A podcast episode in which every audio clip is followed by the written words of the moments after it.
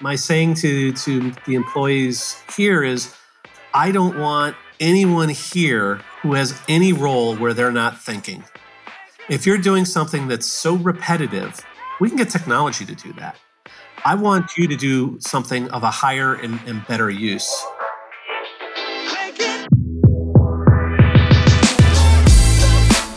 You're listening to Retail Remix, your inside access to candid conversations with the people shaping retail's future. Here's your host, Alicia Esposito. Hey everyone, Alicia here. Hope you're all safe and well out there.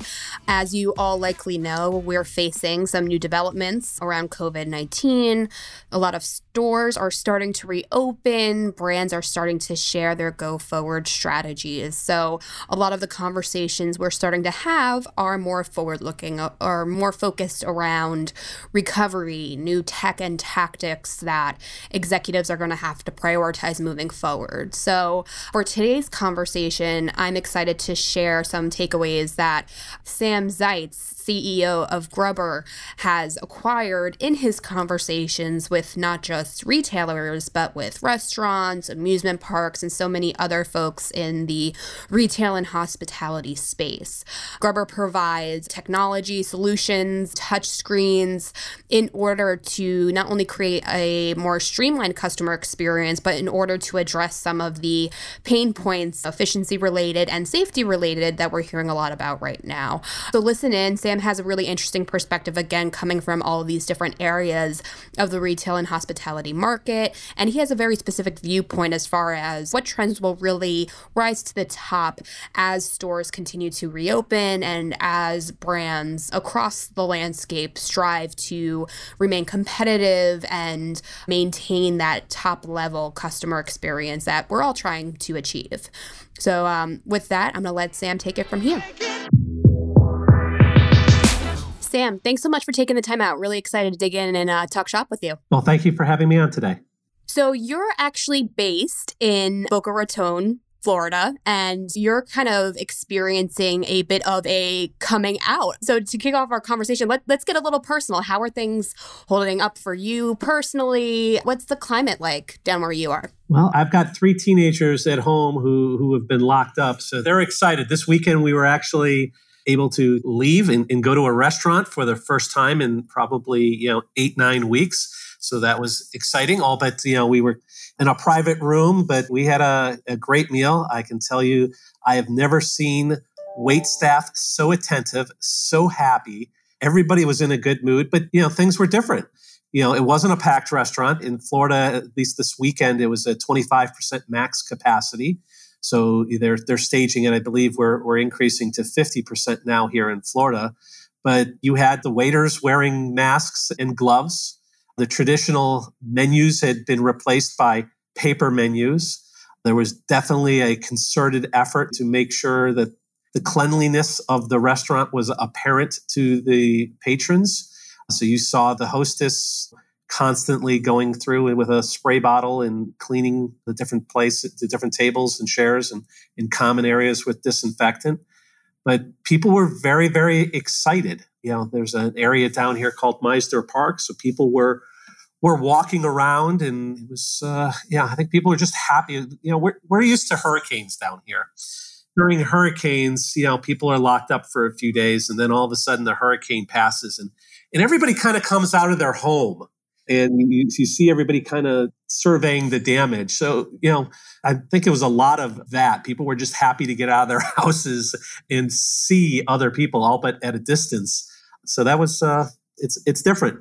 Yeah, I'm sure it's a bit surreal feeling that little bit of normalcy. And I think we're going to dig into that notion of is it ever going to be completely normal or the way things were, um, especially if we look at it through the lens of, of retail. I'm sure you're going to have a lot to share from that perspective. But before we dig too much into that, do want to learn a little bit more about you, the work you do, you know, as the CEO of GRUBBRR? Why don't you share a little bit of context for, for those listening? Because you do a lot of work in restaurant, quick serve, but we obviously have a retail audience. So I think having that context will be good for everyone listening. Yeah. So so GRUBBRR is the leader in self-ordering technology. A lot of what we've got a lot of notoriety on is our, our kiosks, but this also encompasses the entire ecosystem of online ordering, mobile ordering, and then we tie things like digital signage into it, and we tie even the delivery aspect of it with like uh, lockers which are utilized both in restaurant as food lockers that can be temperature controlled, but also in retail for, for pickup. You're, you're seeing them very popular right now with Amazon. But they're, you know, I'll give you a, a use case in retail is stadiums and arenas are starting to look at it because typically they only have one or two spots where they can have a retail store in a stadium, but people can't or don't want to walk all the way around to order their item. So now they can order and then go to a locker that's you know situated close to their seat and pick up that item. So you're seeing a blend of this technology. And what's interesting from our perspective is if you had had this conversation with me three months ago i would have told you what the future looks like. I would have explained to you that in two to five years this technology is going to be mainstream. I would have told you that just like at the bank the teller has been replaced, but that teller didn't get replaced overnight. They disappeared over 10 years. And much like you used to go to the airport and stand in this long line to speak to a ticketing agent, that ticketing agent was phased out and replaced with you know mobile check-in and kiosks. Well, the same thing is going to happen with the cashier, and the cashier is going to be phased out over that same period of time. But what uniquely happened is Corona. And when COVID came out, it's accelerated a number of things that were going to happen naturally over time. And that's what you're seeing is now with social distancing, people don't want to speak or, or get close to a cashier, whether it's in a retail setting, whether it's in a restaurant setting, whether it's in, in a park or amusement. People are, are sensitive to that. And candidly, the technology it ha- has been there and is there to handle this. So there's no need for this to occur other than what's happened before was companies were looking at this and they were evaluating the technology. And the leaders, like companies like McDonald's, had already implemented it and it was working. But everybody else was like, you know, we're profitable, things are working, let's evaluate this. But there's no rush to put that technology in. Well, fast forward, now it's it's been accelerated. So we're having conversations on a daily basis with retailers who are now trying to plan how do we reopen? And it's it's a different thought process, especially on retail. In retail, the issue was always how do we attract as many customers into our store and more importantly, how do we keep them in there as long as possible? Because the longer we keep them in the store, the greater the likelihood they're going to buy more. Well, guess what? That's changed. Now it's how can we get them in and out as quick as possible because we're going to have limited capacity. So we need to be able to funnel people in and process their orders and, and move on so that we can bring in other customers. The days of walking into an Apple store and being shoulder to shoulder with you know hundreds or thousands of other customers are gone, at least for the, the near term.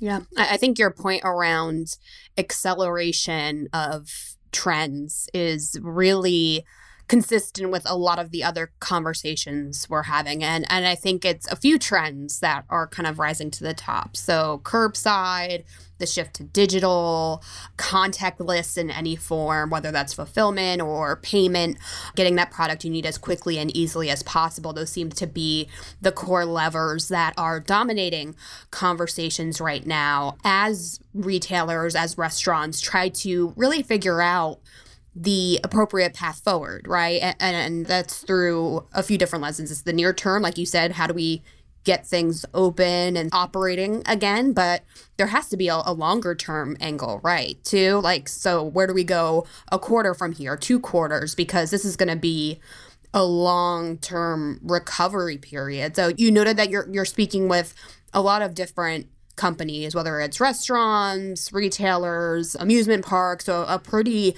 broad scope. So I have to ask you, like, what's dominating those conversations right now? Is it largely the how do we make this experience as quick, easy, and safe as possible? Or are they thinking more long term, where are we going as a business? There's a few, quite a few answers to that. So there's two things that, that are occurring. One is, you know, a lot of these stores are looking to reopen. And how, you know, the first question is, is how can we reopen? Because before somebody would walk into your establishment because you had a product or service that they were interested in. You had a value proposition that would resonate with them. Your prices were affordable. So that's why they would walk in. Now there's another factor that you have to account for, and that is, is it safe? Is it safe for me to even walk into your establishment? Whether you're a restaurant, whether you're a retailer, whether you're a theme park or a casino, is it safe? And you have to, as the retailer, take, in my opinion, overt acts to present to the consumer that it is safe, that it, it is clean. So while we believe that the natural progression was, natural evolution was that the cashier was was going to disappear from the ecosystem, that doesn't mean that people aren't reallocated into to other areas. And in the short term, we see those people being moved to acts of cleanliness over uh, until there's a, a, cure and a vaccine that's out there, which you know could be six months, could be a year, could be two years. So you need to take those overt acts of cleanliness so that your customer base realizes that you're making this a, a priority so that they feel comfortable walking into your establishment. Now, once they're in your establishment, what's that experience look like now? And it, it's going to be a, a, little bit different than it was before. So, you know, on the payment side, in, in the process to actually complete your transaction, people aren't going to want to necessarily interact as, as often as they did with the cashier. So, you're going to see a, a change in that. Obviously, having staff in the short term wearing masks and and gloves is another perceived act uh, of cleanliness. But the, the what we discussed before is getting people in and out in a quicker manner so that you can continue to, to bring people through. Everybody's talking right now about, you know, Corona, and even if we waved a magic wand and, and had it all cured tomorrow, the other issue we're going to be facing that's not getting quite as much attention, which it should, is we're going to be facing a pretty significant recession, at least in the near term. Depends how quick you know we bounce back. You know, everybody's talking about a V curve, a U curve, a, an L, a W. You know, pick your department. they, they, seem to be using up the entire alphabet, but you can't help but but have an, an impact. So I think it's forcing a lot of retailers to actually prioritize technology where before hey things worked we were all making money we can put this off. You know if it ain't broke don't fix it. But now where they were traditional laggards on technology the winners are going to be the ones that not only embrace it and catch up but actually get ahead. And that that's going to be important because those that don't are going to be the ones that probably don't survive. Long term i think you're going to see complete changes in design and layouts of stores. An Apple store, you know, was was at the forefront, right? There was no cashier that you would walk over to and, and line to stand in to check out. So you're you're going to see a, a, their stores look different than other retail stores, and you're going to see others very quickly pivot as they begin to open new stores or, or remodel stores to embrace what this new normal looks like.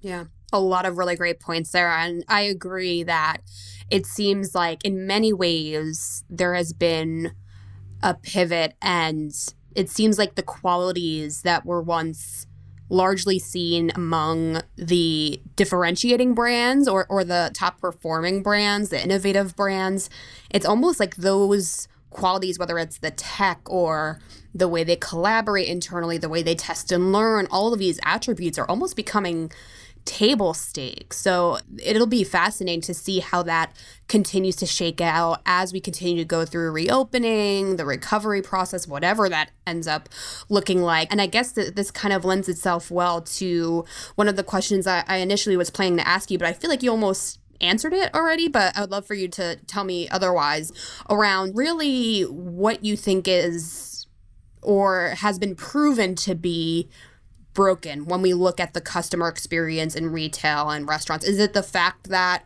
they haven't been prioritizing this technology and that's kind of leaving them rushing to catch up or like what what do you find to be the biggest flaws or problems as you continue to have these conversations and and as you kind of identify the holes or gaps in, in their priorities and strategies? Is that that tech piece that that seems to be pretty consistently empty or lacking? Listen even before this pandemic uh, occurred businesses successful businesses were already implementing these types of game plans and strategies.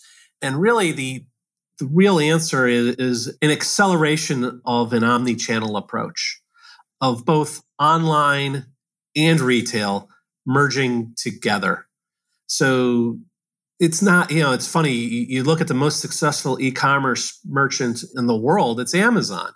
And what have they done over the last few years is they've actually started to put a retail presence together. So it's it's a combination of both. And i think a lot of retailers were slow to embrace online or they were doing it in a you know they were kind of dipping their toe into the water but they weren't really embracing an, an integrated omni-channel approach. And I think you know what you're going to see in retail is probably smaller footprint stores, less inventory in those stores and more centralized distribution to be able to then get the product to the consumer in a quick fashion.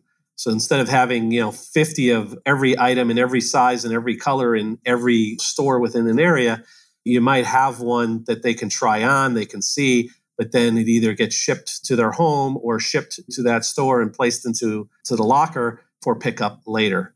People are still going to want it to, to touch and feel things.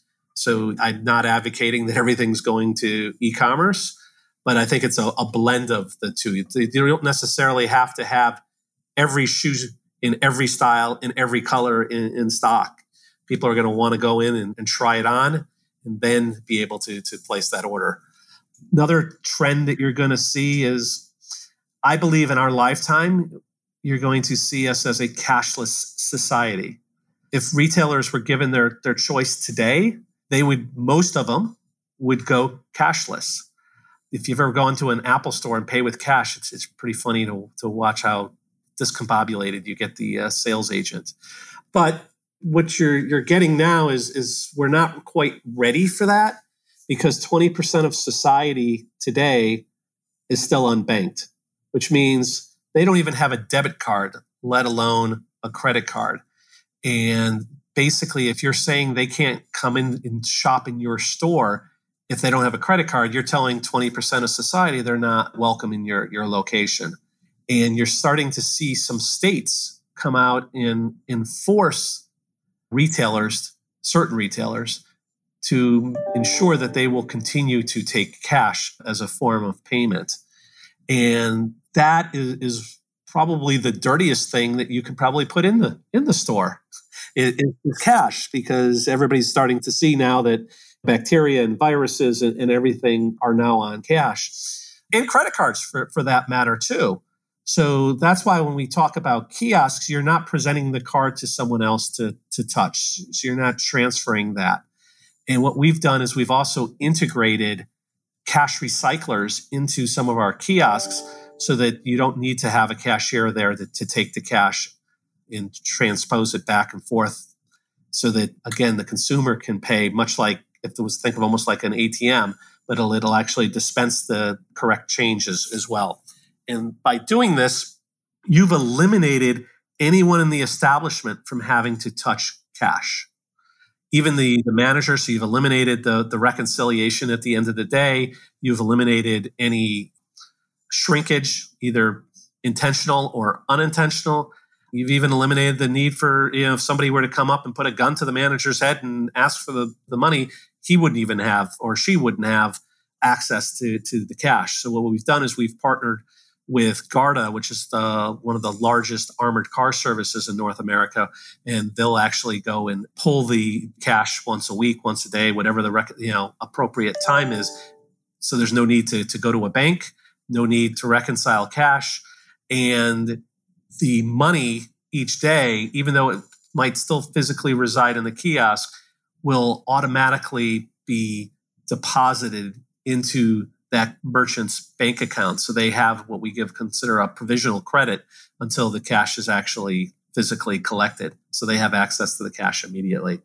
So that's another piece of technology that that's being implemented to both as a safety precaution, but you know we were doing this long before safety was, was a concern, just to again make everything more efficient.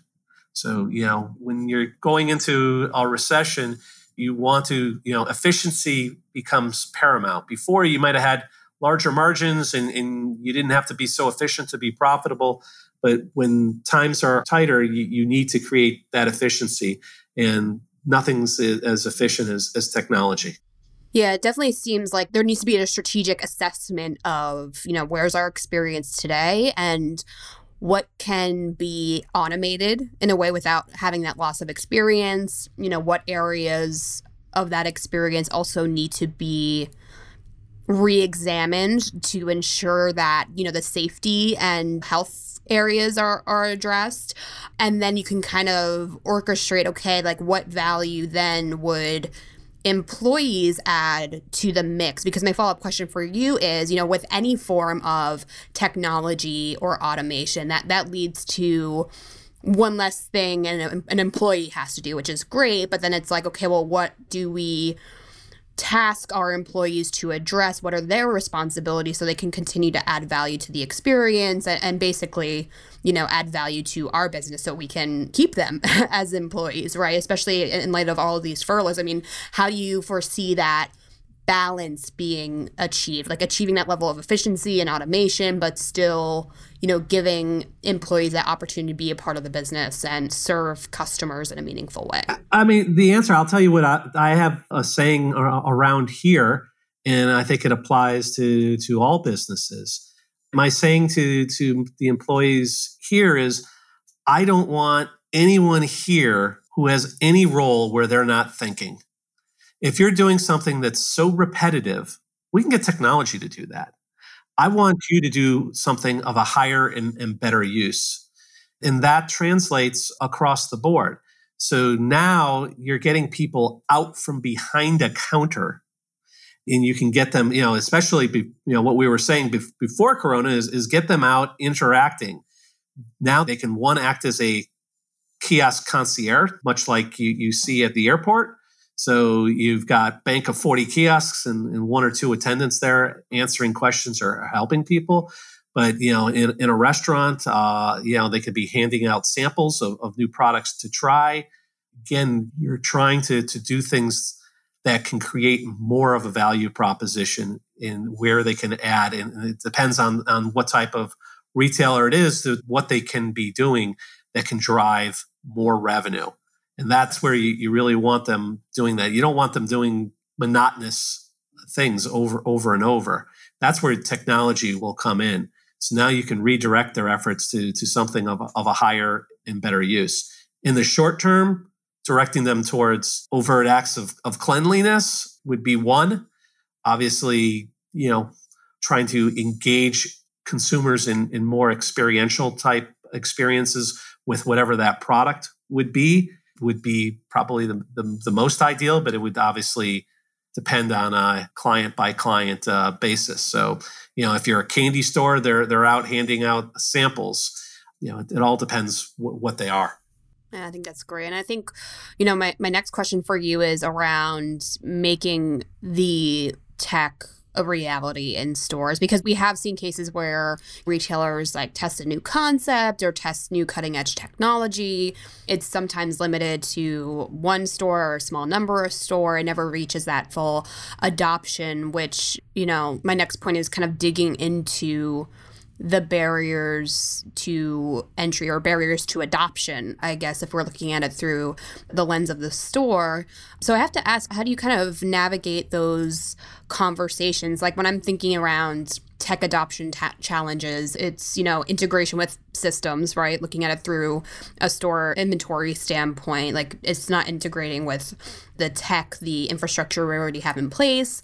And then, of course, there's the getting our associates on board and then uh, and then finally obviously getting the customer to use it so how do you navigate those conversations with retailers especially as this becomes a more urgent area of investment again as we kind of get into this stage of recovery yeah so so you touched on it i mean at the beginning the most important thing is the ui and ux are, are paramount if you don't get that right, you're not setting yourself up for success if you, if you don't have that out of the gate. But things have changed over the, the last decade. And what we've done is we've conditioned the consumer on how to use technology and how to interact with it without instruction. Almost everyone at this point has a smartphone or a tablet. There's no user manual on when you get a new app on how to use something. Right. That's why U, UI and UX is, is important. But everyone now knows how to interact with this. So it's not like you're going to have to have somebody there explaining how, how to use it if you've properly implemented the UI and UX.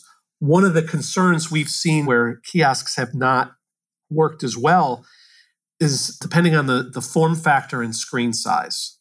So we typically don't recommend utilizing anything less than a 21 inch, and we typically will say a 32 inch you know screen is, is ideal.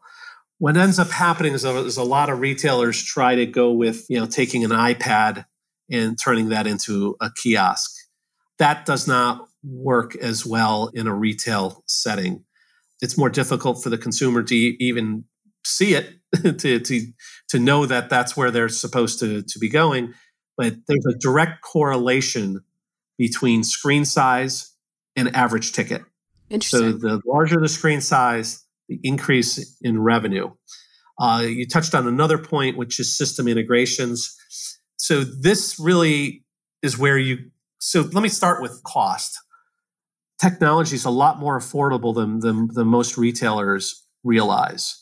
And we we have solutions where literally a retailer could be up and running in a matter of, of days with a complete solution that's working. What adds time and what adds cost are the level of, of integrations that, that you want. Do you have you want it to integrate to your existing point of sale system? Do you want it to integrate to your ERP system? Do you have some sort of loyalty program that you need to integrate to?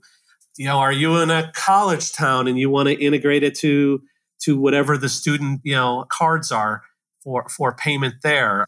You know, where Major League Baseball get, offers discounts to their season ticket holders at the souvenir shop, so they get ten percent off. Well, that's an integration.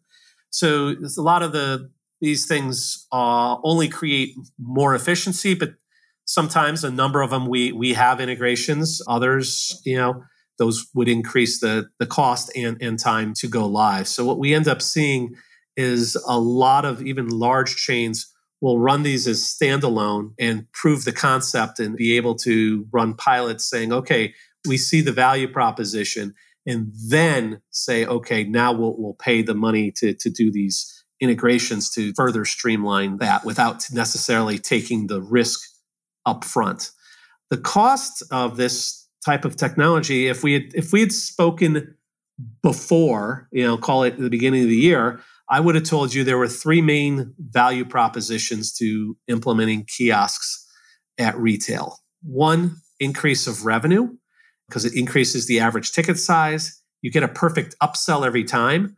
So, you know, where the clerk may may not even remember to upsell or will upsell with the one stated product like a sneaker store, they, the one upsell might be, hey, you want socks. Well, here you can customize every product with its own necessarily customized upsell. So you increase the average ticket that way. You also, if you see long lines in a store, a lot of times people will be like, you know what, I'm only buying one item. Forget it. I'm out of mm-hmm. here. I'm, mm-hmm. yep. I'm not standing behind 10 people to go pay.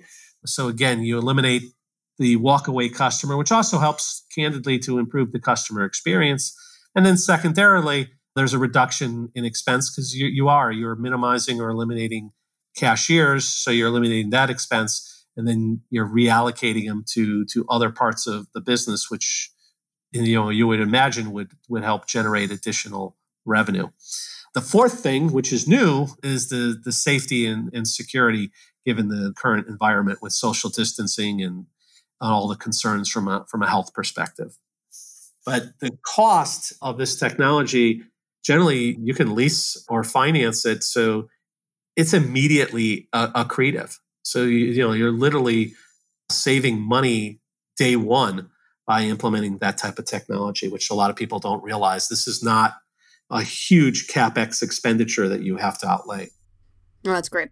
So I have to ask you, do you foresee any consumers getting the icks around touching a touchscreen moving forward? And if so, how do you encourage retailers and, and, quick serve restaurants to kind of combat that? Is that does that kind of tie into the cleanliness topic, or is it a matter of giving out those little um, copper knuckle things that I'm seeing now? Like, is that going to be even like a talking point within this new digital touchscreen ecosystem, or or do you think the value is just going to be so you know significant that consumers aren't going to be thinking that way? You know, it's funny. You know, most will walk right up and, and use it, is what we're seeing it was interesting. Uh, this isn't a restaurant analogy, but we were noticing this is before the quarantine.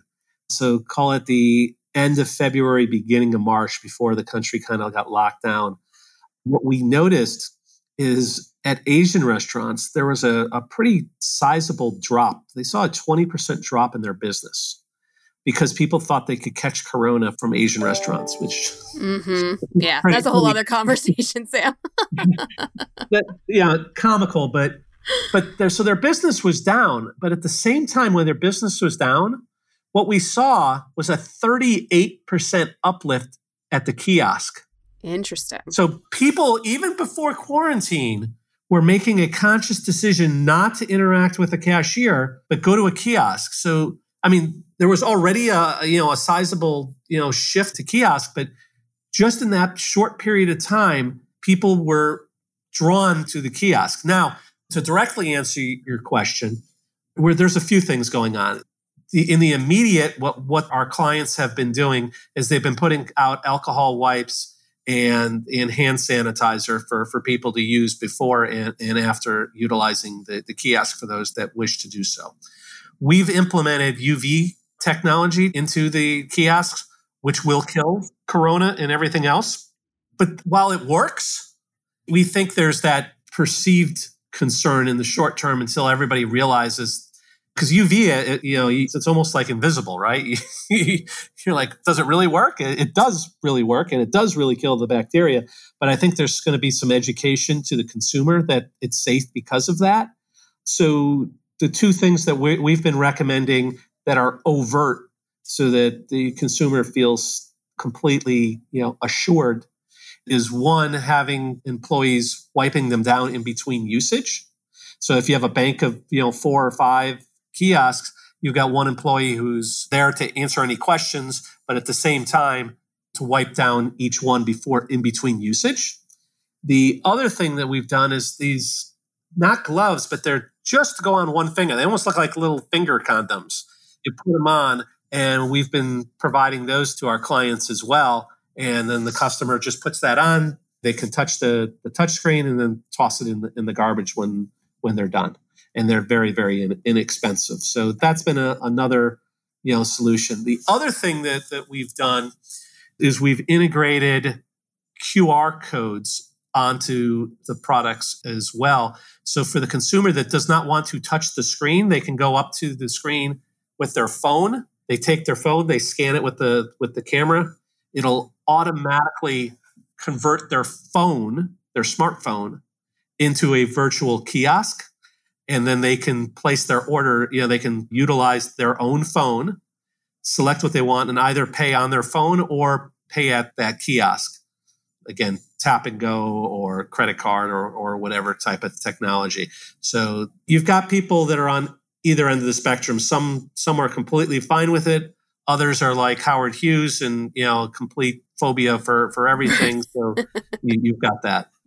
Yeah, it'll definitely be interesting to see how it all shakes out, like how consumer behaviors change, like what their concerns become. Because, like I kind of alluded to in, in my question, I'm already starting to see these infomercials around like it almost looks like a brass knuckle but it's only for one finger like like you were you were talking about with with the other example and you just kind of use it it's like copper and you use it to do the ch- touch screen so you don't have to touch anything so i'm wondering like how these little things will play out in the long term. But it, it's fascinating to hear what, what you guys are doing from a product perspective to try and alleviate all of those potential pain points or potential hurdles. Um, so I'm curious, is there anything else that GRUBBRR has going on that has the intent of supporting retailers and, and restaurants, not just through this time, but I mean, moving forward, as we all try to adapt to new realities, to try to pivot strategically and, you know, try to continue to be profitable businesses. I mean, is there anything else going on for GRUBBRR that, that you want to call out?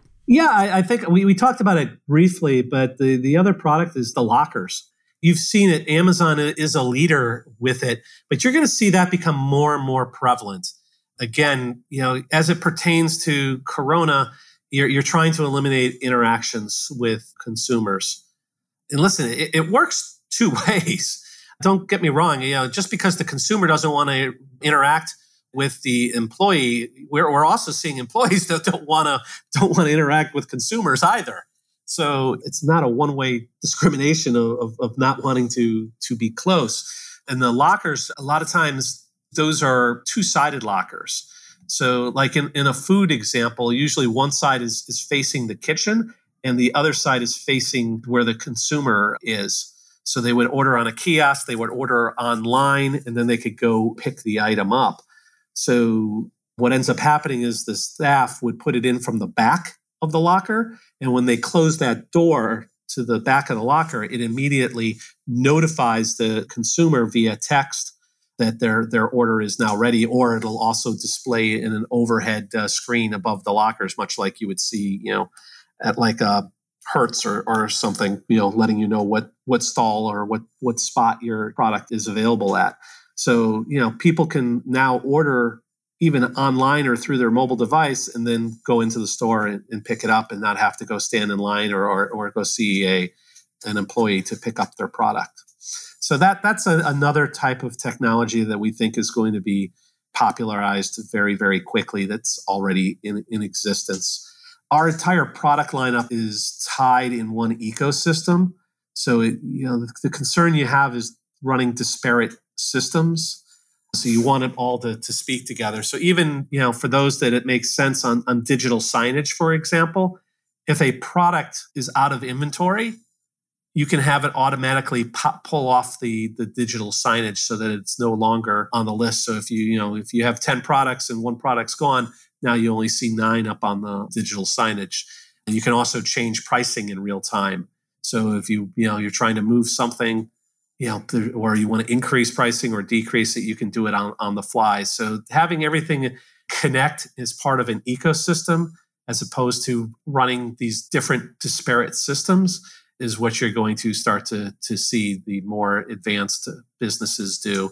And obviously, you know, by doing all this, you have access to, to data on your client, which allows you to be a, a smarter, you know, retailer and to, to be able to then provide custom offers to to your your clients with the more information you you know about them to improve their experience as well.